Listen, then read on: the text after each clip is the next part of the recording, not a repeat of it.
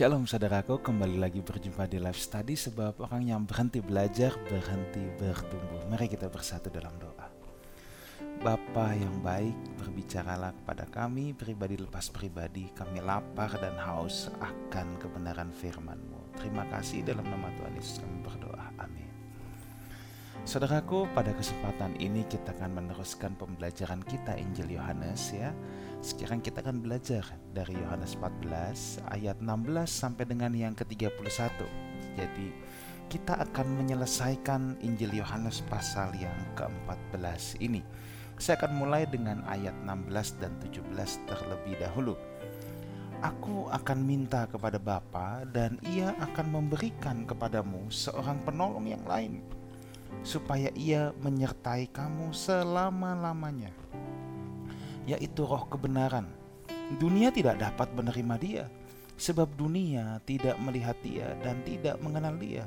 Tetapi kamu mengenal dia, sebab ia menyertai kamu dan diam di dalam kamu. Saudaraku, saat percakapan ini ditulis saudaraku ya, eh, murid-murid sedang bersedih karena Yesus sedang mengajar bahwa Yesus akan disalibkan dan naik ke sorga meninggalkan mereka. Dan ia menjanjikan penghibur bagi murid-muridnya yang sedang susah hati. Ia menjadikan penolong. Perlu saudara ketahui ya bahwa pendapat umum sepakat bahwa pengajaran-pengajaran ini disampaikan Yesus kepada murid-muridnya pada saat perjamuan malam terakhir ya sebelum Yesus diserahkan. Makanya situasi pada saat itu pasti murid-murid sedang galau, sedang gundah gulana dan Yesus berkata bahwa akan ada penolong, akan ada penghibur saudara ya. Roh Kudus sebagai penolong itu dalam bahasa Yunaninya parakletos. Parakletos itu bisa comforter, peneduh ya, membuat jadi comfort, helper, penolong, advokat, penasehat yang ajaib ya.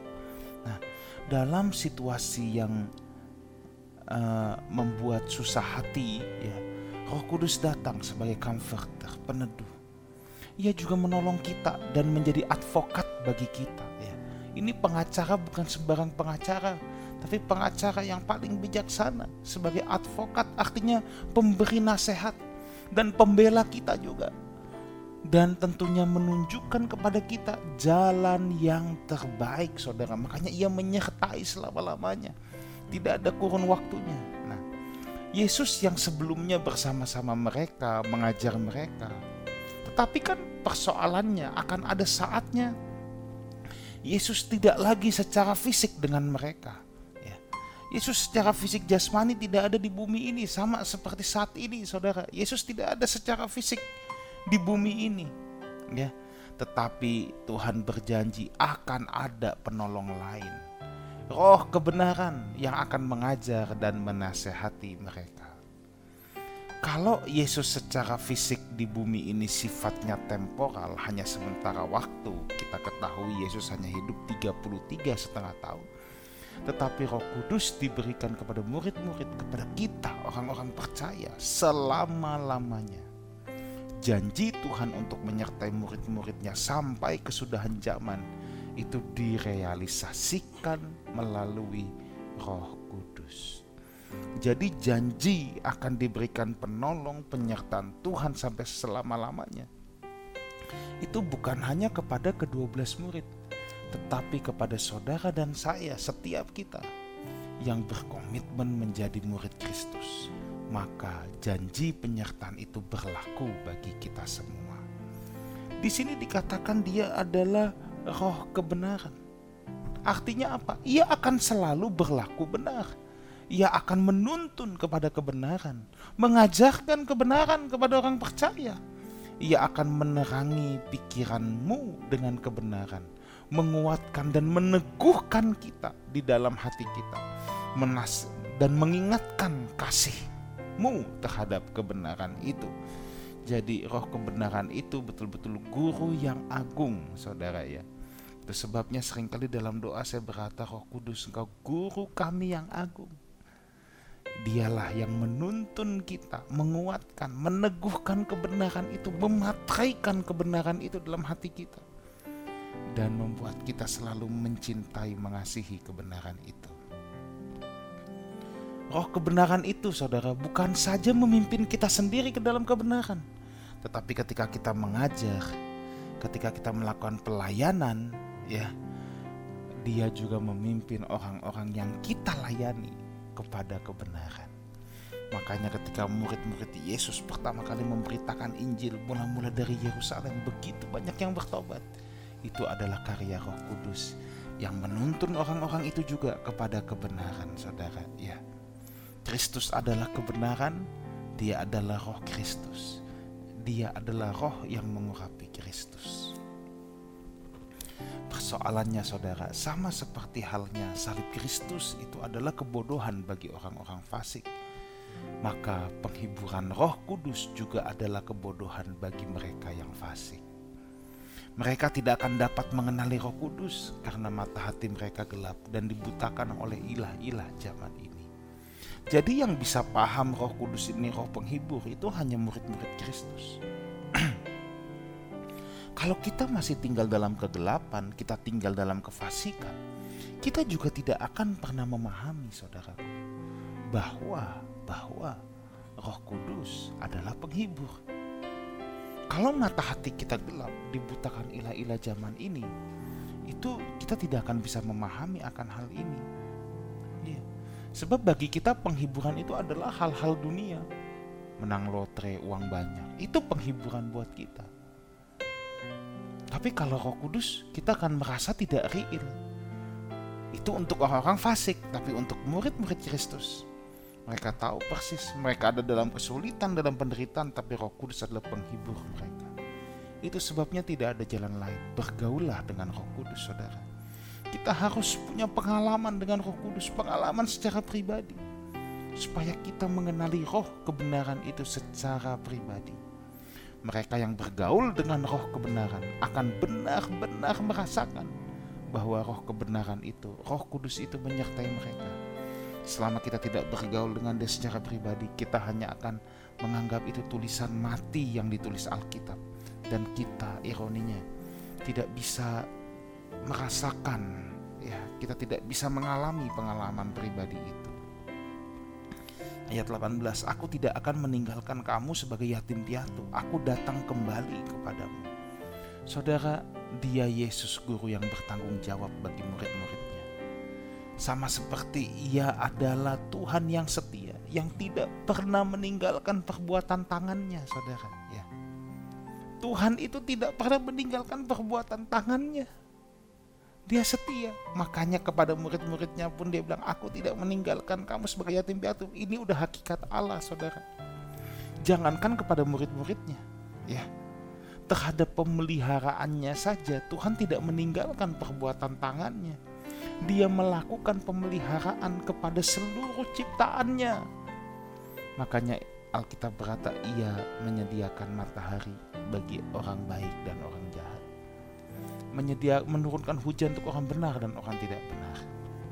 Apalagi terhadap murid-muridnya dan orang percaya. Ia memberikan sang penolong roh kebenaran yang akan menyertai kita semua sampai selama-lamanya.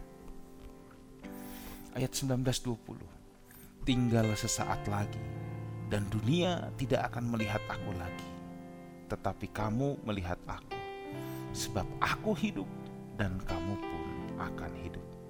Pada waktu itulah kamu akan tahu bahwa aku di dalam Bapakku, dan kamu di dalam aku, dan aku di dalam kamu. Saudara, secara fisik sesaat lagi Yesus memang gak bersama-sama mereka lagi Dunia tidak bisa melihat Yesus, tetapi setelah ia mati, ia bangkit. Ia hanya menampakkan diri kepada murid-muridnya. Makanya tinggal sesaat lagi, dunia tidak akan melihat aku. Sebab Yesus bangkit kagak menampakkan diri kepada semua orang. Tetapi kamu melihat aku. Sebab aku hidup. Nah ini nih konteks saat itu, dia sedang bicara kebangkitan. Memang dia mati, dia bangkit, dia menunjukkan dirinya kepada murid-muridnya. Dia menunjukkan bahwa ia hidup. Maut tidak dapat mengalahkannya sebab Yesus hidup bangkit untuk selama-lamanya. Itulah kepastian juga bagi kita bahwa kita pun akan hidup selamanya bersama dengan dia. Kematian bukan lagi hal yang menakutkan saudaraku untuk orang percaya. Tidak lagi menakutkan. Kematian itu tidak lagi menakutkan untuk orang percaya. Makanya sebab aku hidup, kamu pun hidup. Ya, ini menunjukkan bahwa hidup orang percaya sangat berhubungan erat dengan kehidupan Kristus. Secara rohani memang orang percaya harus hidup dalam persekutuan dengan Allah. Orang yang tidak hidup dalam persekutuan dengan Allah sesungguhnya dia hidup dalam kematian atau kegelapan. Sekalipun detak jantungnya masih ada, nafasnya masih ada. Tapi kalau orang tidak hidup dalam persekutuan dengan Allah, sesungguhnya ia hidup dalam kegelapan, dalam kematian. Maka sebab aku hidup, kamu pun hidup. Artinya apa? Kita harus hidup dalam persekutuan dengan Allah. Dan di situ dikatakan pada waktu itulah kamu akan tahu. Iya, Murid-murid akan menerima kepastian akan hal itu ketika Roh Kudus dicurahkan. Mereka akan mengetahui semua yang diucapkan Yesus adalah benar. Melalui Roh Kudus yang hadir, mereka juga akan memahami apa yang selama ini diucapkan Yesus, bukan saja Bapa di dalam Yesus dan Yesus di dalam Bapa, tetapi Ia menyertai kita semua sampai kesudahan zaman melalui Roh Kudusnya. Penyertaan itu akan begitu real bagi orang percaya saudara ya. Nah, kita teruskan. Sekarang ayat yang ke-19. Oh, sudah. Sekarang ayat yang ke-21. Barang siapa memegang perintahku dan melakukannya, dialah yang mengasihi aku. Dan barang siapa mengasihi aku, ia akan dikasihi oleh Bapakku. Dan aku pun akan mengasihi dia dan akan menyatakan diriku kepadanya. Saudara, ucapan ini bukan pertama kali diucapkan oleh Tuhan Yesus, sudah berkali-kali ia mengucapkan. Ucapan ini jelas menyiratkan bahwa iman tanpa perbuatan adalah mati. Orang tidak bisa mengaku beriman, mengasihi Yesus, tetapi tidak mau melakukan perintahnya. Makanya saudara kitab Yakobus itu tidak bertentangan loh dengan dengan Injil yang lain, dengan surat Paulus. Dulu ada yang berkata kitab Yakobus itu bertentangan karena katanya itu kok jadi perbuatan ditonjolkan. Enggak. Perbuatan itu bukti iman. Makanya barang siapa memegang perintahku dan melakukannya dialah yang mengasihi aku. Ini kan setali tiga uang. Ini kan sejajar saudara. Ah, yes. Berkaitan erat.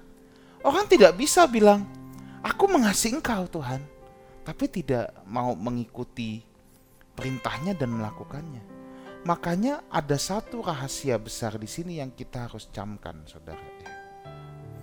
Ya, bahwa di sini juga dikatakan ya bahwa barang siapa mengasihi aku, aku akan menyatakan diriku kepadanya. Rahasia besarnya gini, siapa yang mengasihi Tuhan? Orang yang melakukan dan melaksanakan perintahnya, firmannya. Apa rahasia besarnya? Tuhan akan mewahyukan dirinya kepada orang-orang yang sungguh mengasihi dia. Makanya nggak heran saudara, saya sering kali ketemu orang yang sangat sederhana, nggak ngerti teologi rumit-rumit. Mungkin cuma kayak dagang di pasar, intelijensi nggak pandai, tapi bisa mengenal pribadi Tuhan Nah itu sebab Tuhan mewahyukan dirinya saudaraku. Tuhan mewahyukan dirinya. Tetapi ada orang-orang yang kelihatannya punya tingkat intelektual tinggi tetapi tidak pernah bisa mengenal Tuhan secara pribadi. Sebab kalau bukan roh kebenaran yang menuntunnya, yang mewahyukan dirinya, dia tidak akan bisa mengenal Tuhan. Jadi sekalipun saudara mungkin ibu-ibu rumah tangga biasa, ya. Mungkin saudara berkata, aku nggak sekolah tinggi. Tapi kalau saudara memegang perintah Tuhan, mengasihi Tuhan, Tuhan akan mewahyukan pribadinya kepadamu. Ayat 22 sampai 24. Yudas yang bukan Iskariot berkata kepadanya, "Tuhan, apakah sebabnya maka engkau hendak menyatakan dirimu kepada kami dan bukan kepada dunia?" Jawab Yesus, "Jika seorang mengasihi aku, ia akan menuruti firmanku dan Bapakku akan mengasihi dia dan kami akan datang kepadanya dan diam bersama-sama dengan dia. Barang siapa tidak mengasihi aku, ia tidak menuruti firmanku dan firman yang kamu dengar itu bukanlah daripadaku. melainkan dari Bapa yang mengutus aku. Saudara, Yesus menyatakan diri kepada murid-muridnya, bukan kepada sembarang orang. Ya. Ini konsisten dengan yang dari tadi kita bahas. Siapa murid-muridnya? Murid-muridnya itu bukan orang yang fasilida dan cerdas intelektual saja. Hal itu tidak cukup murid-murid yang mengasihi dia yang dibuktikan dari menuruti segala perintahnya. Bagi orang yang mengasihi Yesus, kasih Bapa juga akan berlimpah-limpah ruah atas orang tersebut. Ya. Ayat 25 sampai 27. Semuanya itu telah kukatakan kepadamu selagi aku berada bersama-sama dengan kamu, tetapi penghibur yaitu Roh Kudus yang akan diutus Bapa oleh dalam namaku, dialah yang akan mengajarkan segala sesuatu kepadamu dan akan mengingatkan kamu akan semua yang telah kukatakan kepadamu. Damai sejahtera ku tinggalkan bagimu, damai sejahtera ku kuberikan kepadamu. Dan apa yang kuberikan tidak seperti yang diberikan dunia kepadamu. Janganlah gelisah dan gentar hatimu. Saudara ayat 26 ini dikatakan penghibur roh kudus. Tadi di awal ya, di ayat yang keberapa itu? di awal ayat yang ke-17 roh kebenaran, ayat ke-16 penolong, tetapi sekarang di ayat ke-26 penghibur. Nah, Saudara, baik di ayat yang ke-16 penolong dan 26 penghibur, ini kata yang digunakan sama, parakletos. Tetapi tidak salah kalau Alkitab diterjemahkan di situ penolong, di sini penghibur. Karena memang dia comforter, juga helper. Para kletos itu bisa menjadi comforter, bisa menjadi helper. Ya. Ini memang tergantung konteksnya. Memang betul. Murid-murid akan mengalami damai sejahtera, memiliki damai sejahtera. Kenapa? Sebab Roh Kudus, the comforter itu ada di dalam dirinya Inilah alasan damai sejahtera orang percaya bukan berasal dari luar, tetapi dari dalam. Kenapa? Sebab berasal dari the comforter roh kudus yang sudah diam di dalam diri kita. Makanya damai sejahtera kita itu harus mengalir dari dalam. Karena ada roh kudus di dalam kita. Kenapa roh kudus ada di dalam kita? Sebab hidup kita, diri kita sudah menjadi bait Allah. Menjadi bait roh kudus. Roh Kudus Guru yang agung menuntun mengingatkan kita. Makanya orang Kristen gak boleh malas belajar firman saudara ya. Ini kan tadi dikatakan akan mengingatkan kamu. Saudara kalau orang malas belajar firman, apa yang mau diingetin saudara? Ya ini perumpamaan gampang aja. Seorang pelajar mau ujian. Roh Kudus ingatkan aku untuk bisa menjawab soal kalau dia nggak belajar, Roh Kudus juga akan berkata apa yang aku mau ikut, apa yang aku mau ingetin. Otakmu kosong nak. Kita nggak boleh males. Kalau kita males, saudara ya, otak kita kosong, nggak ada yang bisa diingatkan. Kalau otak dan hati kita kosong, Roh Kudus mau ingatkan apa, saudara? Ya. Jadi Roh Kudus akan mengingatkan orang-orang yang orang-orang yang selalu bersekutu dengan firman Tuhan. Ya. Makanya harus diisi firman. Hati pikiran kita itu harus diisi firman. Itu harga mutlak. Ayat 28. Kamu telah mendengar, aku telah berkata kepadamu, aku pergi tetapi aku datang kembali kepadamu. Sekiranya kamu mengasihi aku, kamu tentu akan bersuka cita karena aku pergi kepada Bapakku sebab Bapa lebih besar daripada aku. Saudara, ayat ini penting sekali. Ayat ini bicara dua hal. Yang pertama jelas, ayat ini mengandung janji yang absolut bahwa Kristus akan datang kembali ke dunia ini. Saudara jangan ragukan, ya. Kalau orang dunia berkata Kristus datang itu isapan jempol, itu terserah mereka. Tapi jangan sampai loh kita sebagai orang percaya kita juga berpikir demikian. Karena saya bertemu orang-orang percaya yang menganggap ah Kristus datang lagi yang kedua itu isapan jempol. Oh jangan main-main saudara, ini bukan isapan jempol, this is serius. Ini hal yang sangat serius. Kristus akan datang yang kedua kalinya, ini bukan isapan jempol. Ini janji absolut. Yang kedua, nah ini penting. Bapak lebih besar daripada aku. Saudara, hati-hati, saudara ya, hati-hati. Sebab ayatnya harus dijelaskan. Dewasa ini sudah tampil penyesat-penyesat yang kerap kali merendahkan keilahian Tuhan Yesus.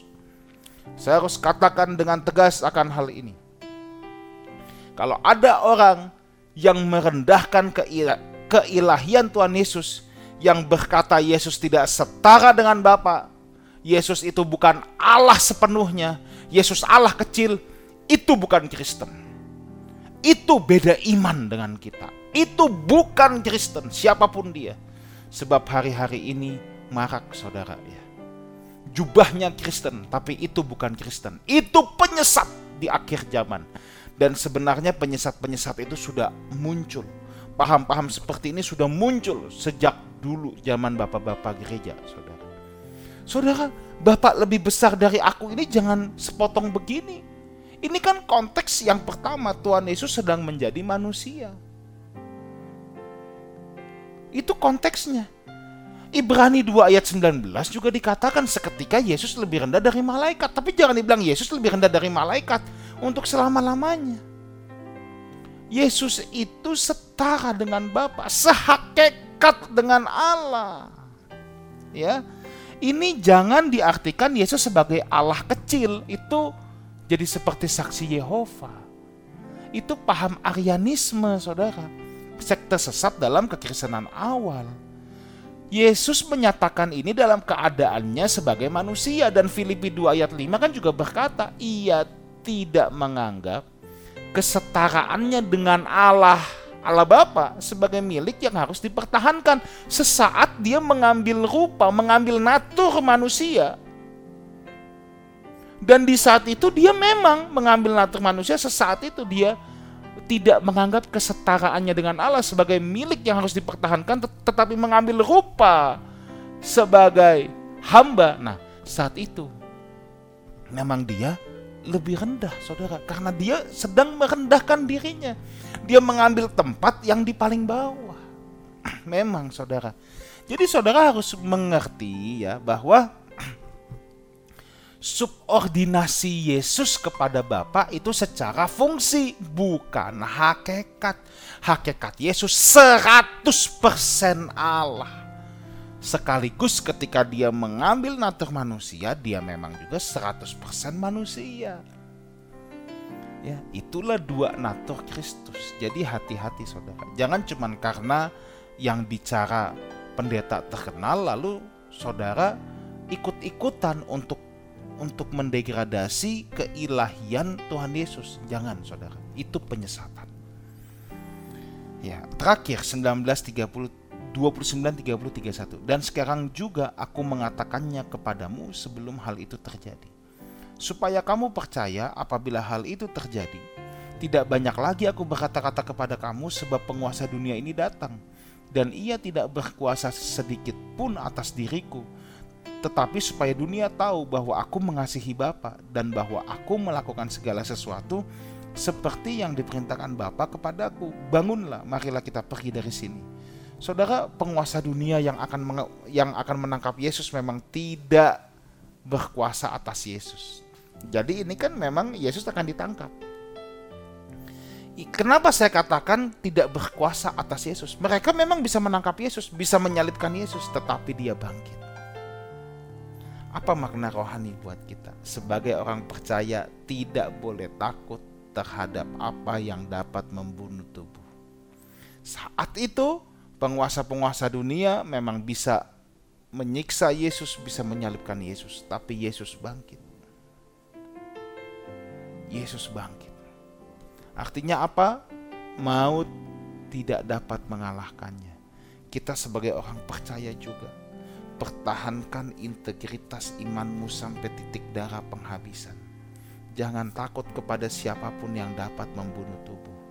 Kalaulah tubuhmu dibunuh, dengar baik ini, engkau akan dibangkitkan bersama dengan Kristus. Teladani Tuhan Yesus, saudara. Kiranya kebenaran ini memberkati kita semua. Amin. Mari kita berdoa. Matraikan apa yang menjadi isi hatimu Tuhan. Ke dalam lubuk hati anak-anakmu. Dalam nama Tuhan Yesus kami berdoa. Amin. Saudaraku, sampai jumpa ya di ibadah raya Sunday Service Lifehouse Community setiap hari Minggu jam 10 pagi ada teens, ada sekolah minggu. Kami terletak di Wang Plaza lantai 2, Jakarta Barat. Ya, Jalan Panjang Kafling 18. Saudara ketik di, di Google Map saudara Wang Plaza. Saudara akan keluar situ. Saudara yang berdomisili di Jakarta Barat khususnya atau saudara yang dari luar kota sedang berkunjung ke Jakarta, saya sangat ingin berjumpa dengan saudara semua. Tuhan Yesus menyertai kita semua. Amin.